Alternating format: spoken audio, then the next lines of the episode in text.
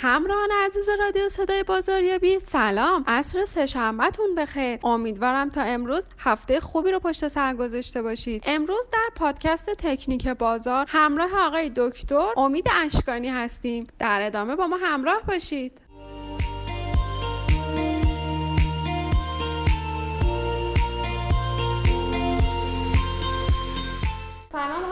اشکانی سپاس از اینکه وقتتون رو در اختیار ما گذاشتید. لطفا خودتون رو معرفی کنید تا سالها رو با هم پیش ببریم. عرض ادب و احترام وقت شما به خیر عرض احترام دارم خدمت مخاطبین گرامی. من امید اشکانی هستم دکترای تخصصی مهندسی مواد و کارشناسی ارشد مدیریت استراتژیک. عضو هیئت مدیره انجمن مدیریت کسب و کار و سرممیز سیستم مدیریت کیفیت 9001 ممیز داخلی 45001 سیستم ایمنی و بهداشت شغلی و سیستم مدیریت زیست ممیز داخلی. در خدمت شما هستیم. باعث افتخارمه که امروز در خدمت شما باشم و بحث و گفتگو داشته باشیم سپاس از شما. راجع فعالیتتون تو انجمن یه مختصر توضیح به ما می‌دید؟ بله من از در واقع دوره هیئت مدیره قبلی سال 98 افتخار افتخار ورود به انجمن رو داشتم و در خدمت اساتید گرامی هستم. ما تو انجمن در حال حاضر کمیته های فعالی داریم کمیته های انقلاب صنعتی چهارم کمیته های بین الملل کمیته آموزش کمیته ارتباط با صنعت که سعی می‌کنیم در این کمیته دغدغه یابی ها رو انجام بدیم جزء فعالیت های فعلیمون هست. live ها رو برگزار می‌کنیم. live های انجمن به صورت در واقع ممتد و منظم برگزار میشه در حال حاضر. شعبمون فعال هستن شعب مازندران شعب اصفهان فعال شدن. اونها هم اقدام به برگزاری دوره های آموزشی. دغدغه یابی صنایع مناطق خودشون رو انجام میدن و بسیاری فعالیت های دیگه ای که در حال حاضر در انجمن انجام میشه و همه اساتید سعی می‌کنن که با پیگیری های خودشون کارها رو انجام بدن. هدف اصلیمون کمک به صنعت کمک به دغدغه یابی صنعت. بهبود وضعیت کسب و کار کشور هست و این هدف رو با جدیت دنبال می‌کنیم. انشاءالله. آقا دکتر توجه به صحبتی که با هم داشتیم قرار شد موضوع امروزمون راجع به تفکر مبتنی بر ریسک باشه. در یک تعریفی از ریسک رو برای ما داشته باشین. ببینید ریسک به این معنیه که تمام کوشش های بشری شامل ریسک میشن. یعنی انسان هر کاری که بخواد بکنه یک ریسکی در اون وجود داره. اینکه خود ریسک چیه؟ ریسک به معنی عدم قطعیته. یعنی اینکه ما نسبت به موضوعی که داریم کار می‌کنیم اطمینان نداریم. یک هدفی رو برای خودمون در نظر می‌گیریم. برای رسیدن به اون هدف ممکنه مشکلاتی در راه ما باشه ریسک هایی برای ما مطرح بشه که اهداف ما رو تحت تاثیر خودش قرار بده. این اهدافی که تحت تاثیر قرار می‌گیره ما بهشون میگیم ریسک. به نوعی اطمینان نداریم نسبت به کاری که داره انجام میشه. حالا منابع مختلف تعاریف مختلف دیگه ای میگن ولی ساده ترین تعریفی که ما می‌کنیم عدم قطعیت در کار ما میشه به معنی ریسک. ریسک انواع جالبی داره. به خصوص بعد از سال 2015 ریسک ها رو به دسته های مختلف تقسیم بندی کردن. ببینید وقتی من میگم ریسک تاثیر می‌ذاره در کار ما به این معنی نیستش که ریسک فقط می‌تونه تاثیر منفی بذاره. یه جاهای ریسک ها می‌تونن مثبت باشن. ما ریسک ها رو پس به دو دسته مثبت و منفی تقسیم بندی می‌کنیم. دسته منفی ها رو بهشون میگیم ریسک های تهدید. یعنی برای ما برای سازمان ما برای بخش ما برای پرسنل ما یک تهدید محسوب میشن. ریسک های مثبت برای ما یک فرصت هستن. ما می‌تونیم ازشون استفاده کنیم. برای چی؟ برای بهبود خودمون برای بهبود سازمانمون. ما در سازمانمون هدفمون بهبود مستمره. یعنی تمامی استانداردها ما رو الزام به بهبود مستمر می‌کنن. پس ما ریسک های مثبت رو می‌گیریم برای بهبود. در تمامی حوزه هم هست. در حوزه کسب و کار در حوزه ایمنی و بهداشت شغلی در حوزه محیط زیست تمام حوزه ها می‌تونن ریسک های مثبت داشته باشن. می‌تونن ریسک های منفی داشته باشن. مهم اینه که مدیران تشخیص بدن کجا باید ریسک های منفی رو ببینن مدیریتش کنن و کجا ریسک های مثبت رو بگیرن و استفاده کنن. طبیعتا ابزارهای مختلفی هم داریم برای کنترل و شناسایی ریسک های مثبت و منفی. ما ماتریس های محیط داخلی و محیط خارجی رو داریم در سازمان که می‌تونیم ارزیابی کنیم فرصت هامون رو بشناسیم تهدید هامون رو بشناسیم. اینها رو بگیریم جمعبندی کنیم و متناسب با اونها استفاده کنیم. نکته جالب هم اینجاست که ریسک فقط محدود به درون سازمان نمیشه. خیلی از مدیران این رو فراموش می‌کنن و فقط به درون سازمانشون می‌پردازن. ریسک های ما ریسک های بیرون سازمان هم هست. در یه دستبندی دیگه اگر بخوایم بگیم علاوه بر مثبت و منفی خب ریسک های درون سازمانی و برون سازمانی داریم. که ریسک های درون سازمانی مربوط به پرسنل، قطعات تولیدی، کارهای تولیدی داخل همه اینها درون سازمانن. و اون چیزی که بیرون سازمانه رقبای ما رقبای ما باید دیده بشن. برای ما یک تهدیدن یا یک فرصتن. چقدر توانایی دارن و چقدر می‌تونیم ما ازشون جلو بزنیم. قوانینی که قوانین کشوری قوانین جهانی حتی قوانین حمل و نقل خیلی از جاها برای خیلی از شرکت ها حمل و نقل ها می‌تونه ریسک باشه. فواصل حتی. ما جالب این عددی که میگم در خیلی از صنایع تا 20 درصد هزینه تمام شده قیمت یک مواد مصرفی مربوط به هزینه های حمل و نقلشه. این می‌تونه یه ریسک باشه. ما می‌تونیم اینها کاهش کاهش بدیم تبدیلش کنیم حتی به فرصت. پس باید درون سازمانمون رو بررسی کنیم بیرون سازمانمون رو بررسی کنیم نقاط مثبت نقاط منفی رو بسنجیم و اونها رو آنالیز و تحلیل کنیم. اینجوری می‌تونیم خودمون رو به مدیریت ریسک نزدیک کنیم. خب الان با توجه به این صحبتی که فرمودیم که ریسک هم در داخل سازمان هست هم محیط خارجی مدیران چجوری باید مدیریتش بکنن و اون رو بتونن به نفع احسن ازش استفاده بکنن؟ ببینید خیلی مهمه که مدیران در بحث ریسک و شناسایی ریسک ها تعهد داشته باشن. تعهد داشته باشن در سازمان خودشون. تیم هایی رو مشخص کنن پرسنلی رو مشخص کنن که اصلا برای این کار وقت بذارن. این نباشه که در خیلی از جاها ما می‌بینیم. یک بار این کار انجام میدن تحلیل ریسک رو انجام میدن ریسک رو شناسایی می‌کنن و میگن خب ما رفتیم تا یک سال آینده. این اصلا معنی نداره. ریسک ها باید به صورت هفتگی به صورت ماهیانه سنجیده بشن مدیران تعهد داشته باشن منابع رو تامین کنن. یکی از مشکلاتی که ما داریم رفع کردن ریسک در سازمان نیاز به هزینه داره. من اگه می‌خوام ریسک های سازمانم رفع کنم اگه می‌خوام ایمنیم رو بهبود بدم ایمنی خودش یک ریسکه. مسائل ایمنی می‌تونه ریسک منفی باشه که اثر خیلی شدیدی هم رو پرسنل من می‌ذاره. یا اگر می‌خوام رضایت مشتریم رو افزایش بدم رضایت مشتری اگر مشتری ناراضی باشه من یک ریسک دارم اینجا. ریسک از دست دادن مشتریم رو دارم. در نتیجه باید سعی کنم که اینها رو بهبود بدم. بهبود دادن اینا مستلزم هزینه است. من بدون هزینه نمی‌تونم این کار رو بکنم. پس مدیران ارشد باید تعهد داشته باشن. باید هزینه بکنن باید منابع اختصاص بدن پرسنل اختصاص بدن. تمام این کارها باید انجام بشه با برنامه ریزی بتونن ریسک رو شناسایی کنن بهبود بدن رفع کنن. اگر فرصته ازشون استفاده کنن تا بتونن گام های مثبتی تو سازمان خودشون بردارن. یعنی در واقع منظورتون که ما همونطور که توی سازمان ها واحد فروش داریم واحد بازرگانی داریم واحد آموزش داریم یک واحدی رو هم باید به طور ثابت هر مجموعه بابت ریسک وجود داشته باشه. حالا خیلی از سازمان ها نمیان این کارو بکنن به خاطر اینکه از نظر منابع انسانی در مزیقن میگن ما منابع انسانی کافی نداریم. نمی‌تونیم یه پرسنل دیگر هم استخدام کنیم. هیچ الزامی نیستش که ما بیایم بگیم آقا کارشناس مثلا بررسی ریسک. من همیشه تو صحبتام میگم من اصلا تو چارت سازمانی دنبال سمت افراد نیستم. وجودش خیلی مهمه وجودش نظم میده به سازمان. ولی کارشناس همین کارشناس تضمین کیفیتی که ما تو سازمان هامون داریم می‌تونه کار مدیریت ریسک رو انجام بده. به شرط اینکه نکته خیلی مهم اینجاست آموزش های لازم رو هم دیده باشه. این نیستش که من بگم خب من بیام ریسک و مدیریت کنم. یه پرسنلی بذارم اونجا بدون اینکه بهش آموزش بدم. بدون اینکه ابزارهاشو بشناسه. بدون اینکه بدون FMEA چیه آنالیز حالات خرابی بالقوه چیه آنالیز حالات خرابی بالفعل چیه. همه اینها رو باید آموزش ببینه بشناسه. حالا الزاما به عنوان یه واحد نباشه. اصلا یه نفر باشه. زیر مجموعه واحد کیفیت. به این صورت هم می‌تونن کار بکنن. این توضیحاتی که دادید مثال بیشتر در مورد محصول هستش. آیا سازمان هایی که کار خدمات انجام میدن اونها هم طبیعتا ریسک دارن؟ چه ریسک درون سازمان چه بیرون؟ اونها توی چه واحد هایی باید دنبال این ریسک هاشون باشن؟ اولا وقتی ما راجع به ریسک و کلا سیستم های مدیریت صحبت می‌کنیم مدیریت کیفیت مدیریت ریسک مدیریت ایمنی مدیریت محیط زیست اصلا محدود استانداردها در جملات خودشون تماما ذکر کردن. این استاندارد محدوده کاربردی برای خدماتی و تولیدی دارد.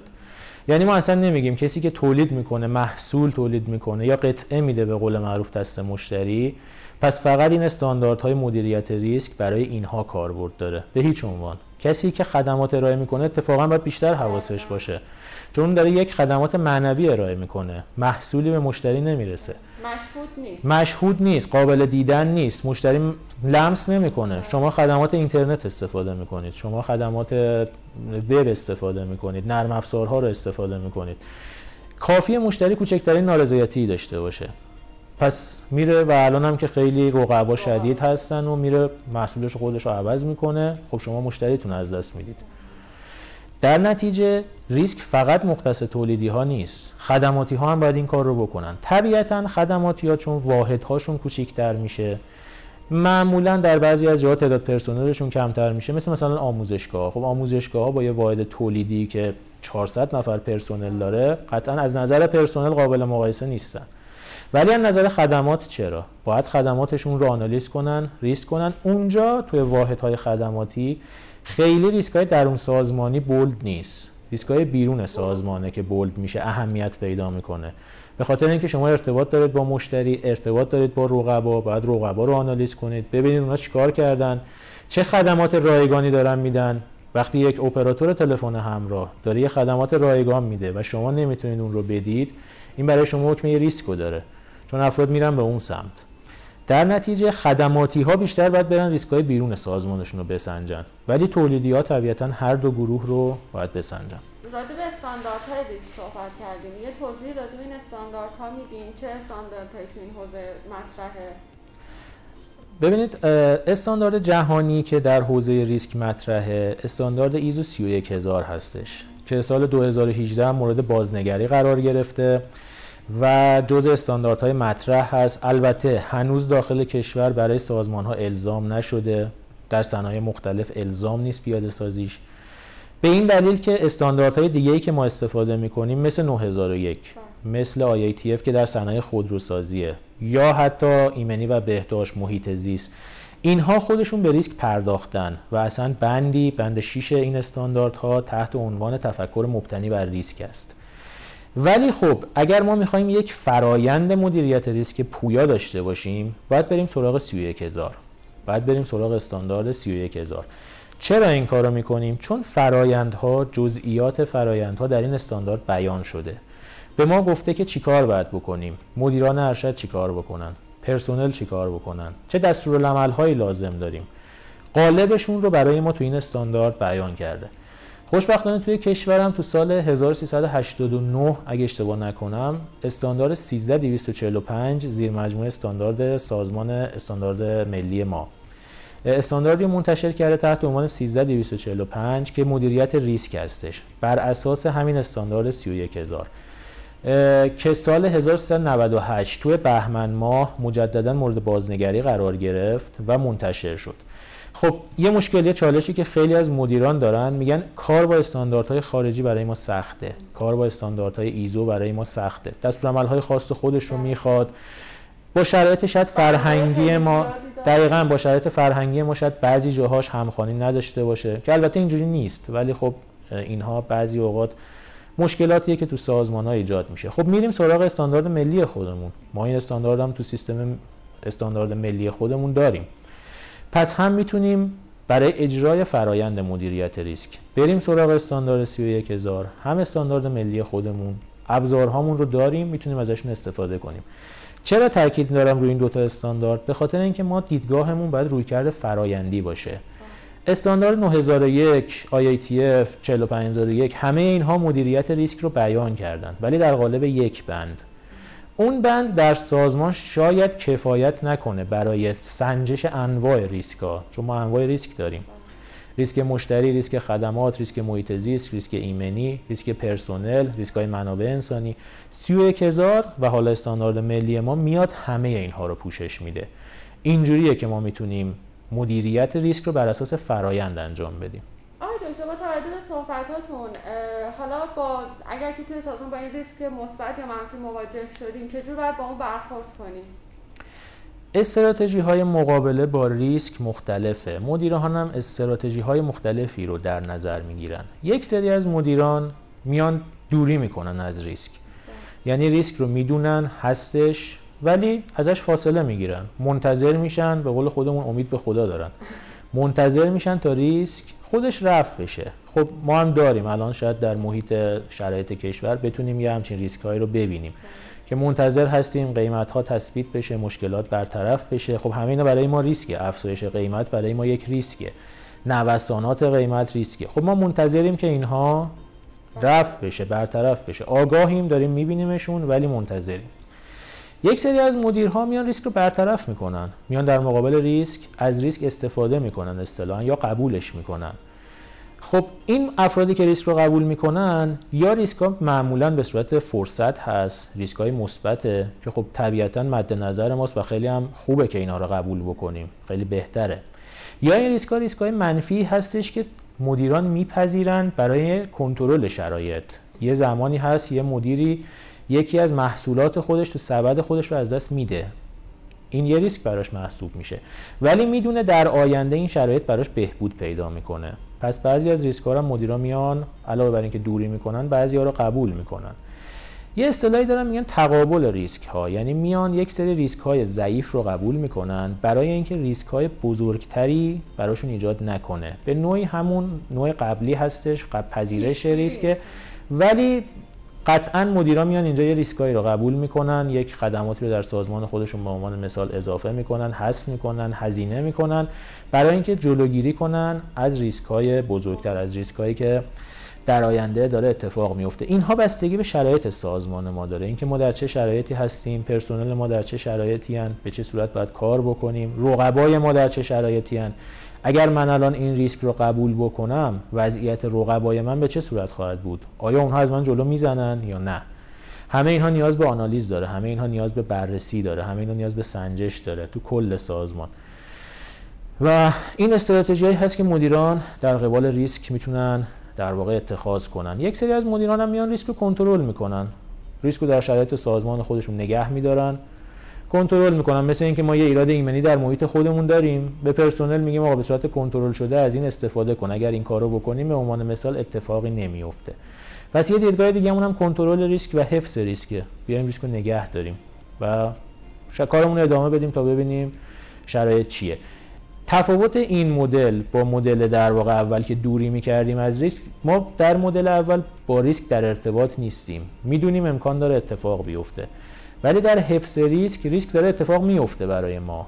ریسک داره به صورت عادی برای ما اتفاق میفته. اجازه میدیم اتفاق بیفته و کارمون رو ادامه میدیم.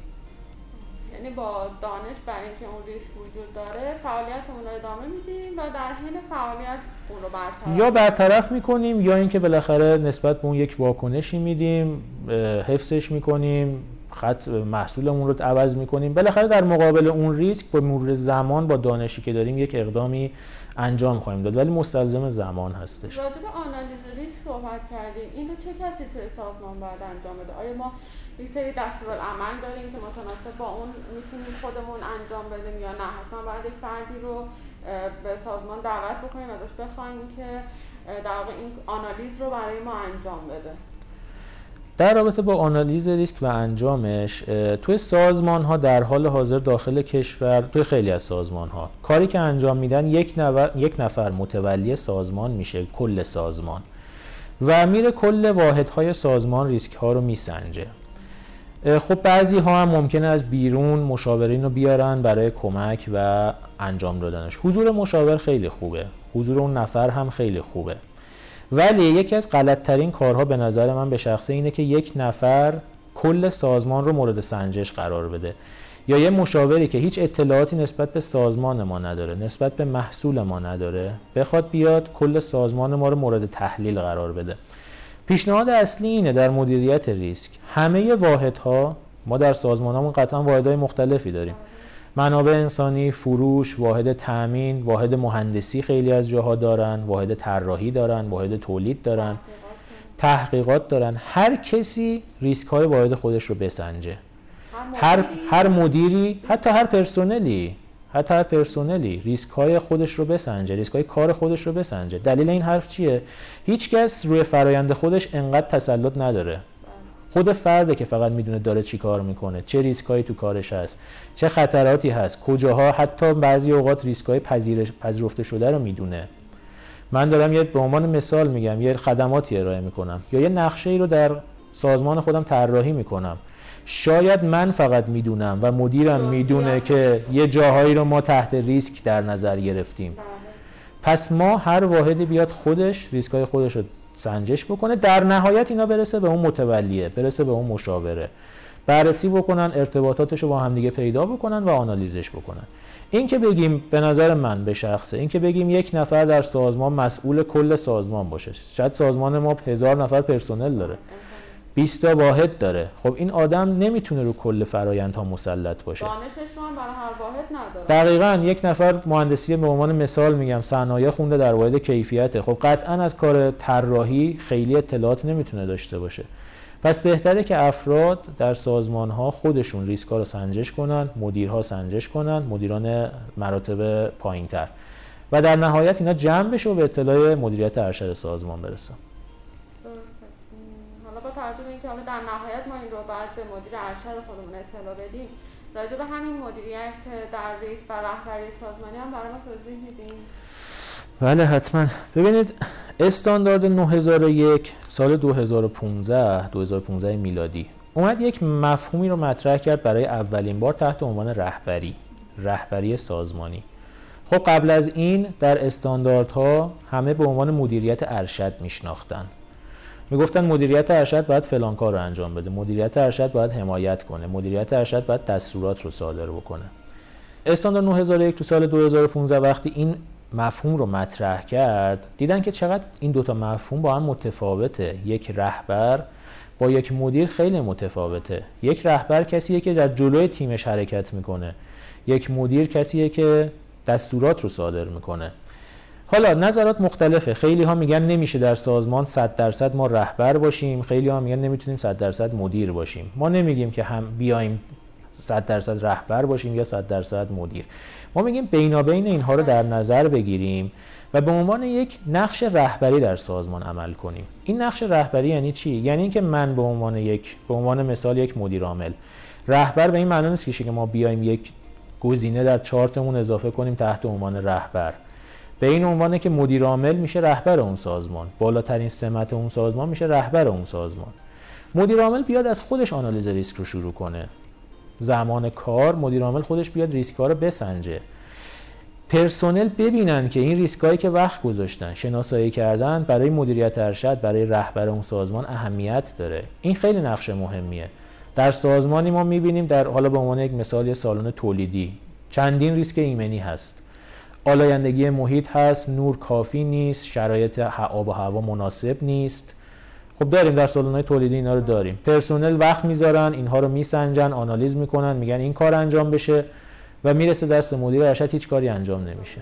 سری بعدی وقتی می‌خوان پرسنل بسنجن میگن خب ما دفعه قبل سنجیدیم چی شد؟ چرا دوباره بعد این کار؟ چرا دوباره من بیام یه روز دو روز وقتمو بذارم؟ این کار رو انجام بدم.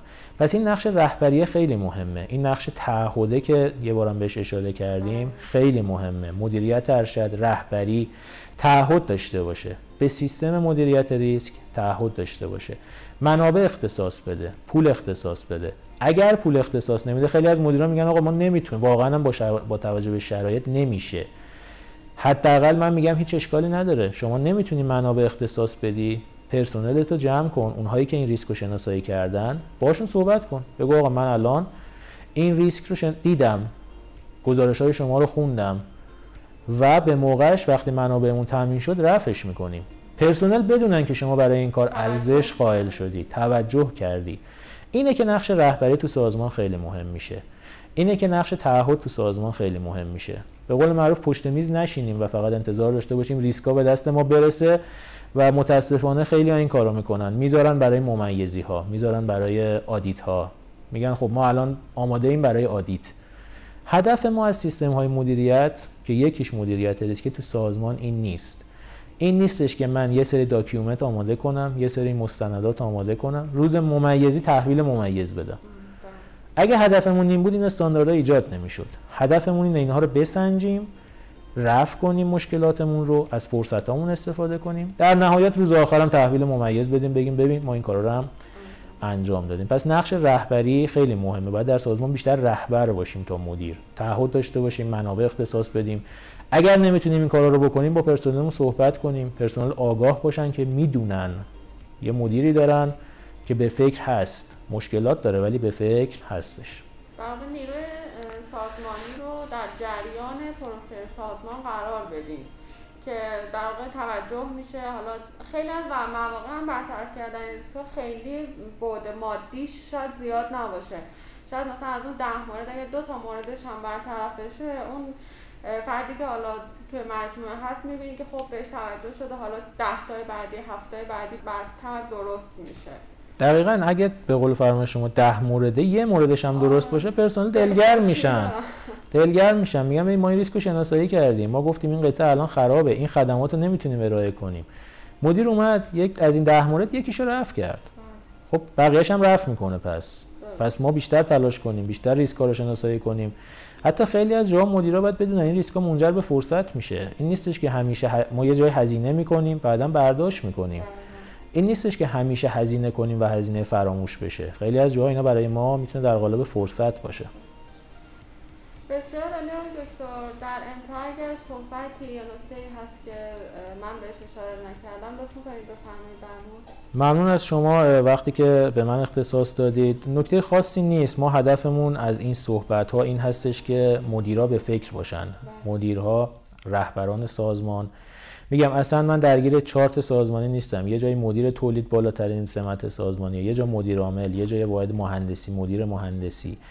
اینها موظفن یه جای واحد منابع انسانی خیلی نقششون مهم میشه. فقط موظفن که این کار رو به درستی کامل انجام بدن. مدیریت کنن ریسک رو به موقع بشناسن. وقتی ما میگیم ریسک هدفمون پیشگیریه. هدفمون این نیستش که اجازه بدیم اتفاق بیفته. می‌خوایم جلوش رو بگیریم. ریسک های ایمنی. ریسک های ایمنی خیلی مهمه. الان محیط زیست ما خیلی ضعف داره در این زمینه. ریسک های مربوط به محیط زیست رو حتما بشناسن. ایمنی پرسنل رو حتما بشناسن. ریسک های مربوط به نارضایتی مشتری رو حتما بشناسن. چون اگه مشتری نباشه سازمان ما نیست کسب و کار ما نیست. در نتیجه همه اینها باید به موقع شناسایی بشه به موقع پیشگیری بشه و حالا هزینه ها منابع لازم رو بهشون اختصاص بدیم. من مجددا تشکر می‌کنم از وقتی که به من دادید و خواهش می‌کنم ممنون. وقت شما هم بخیر.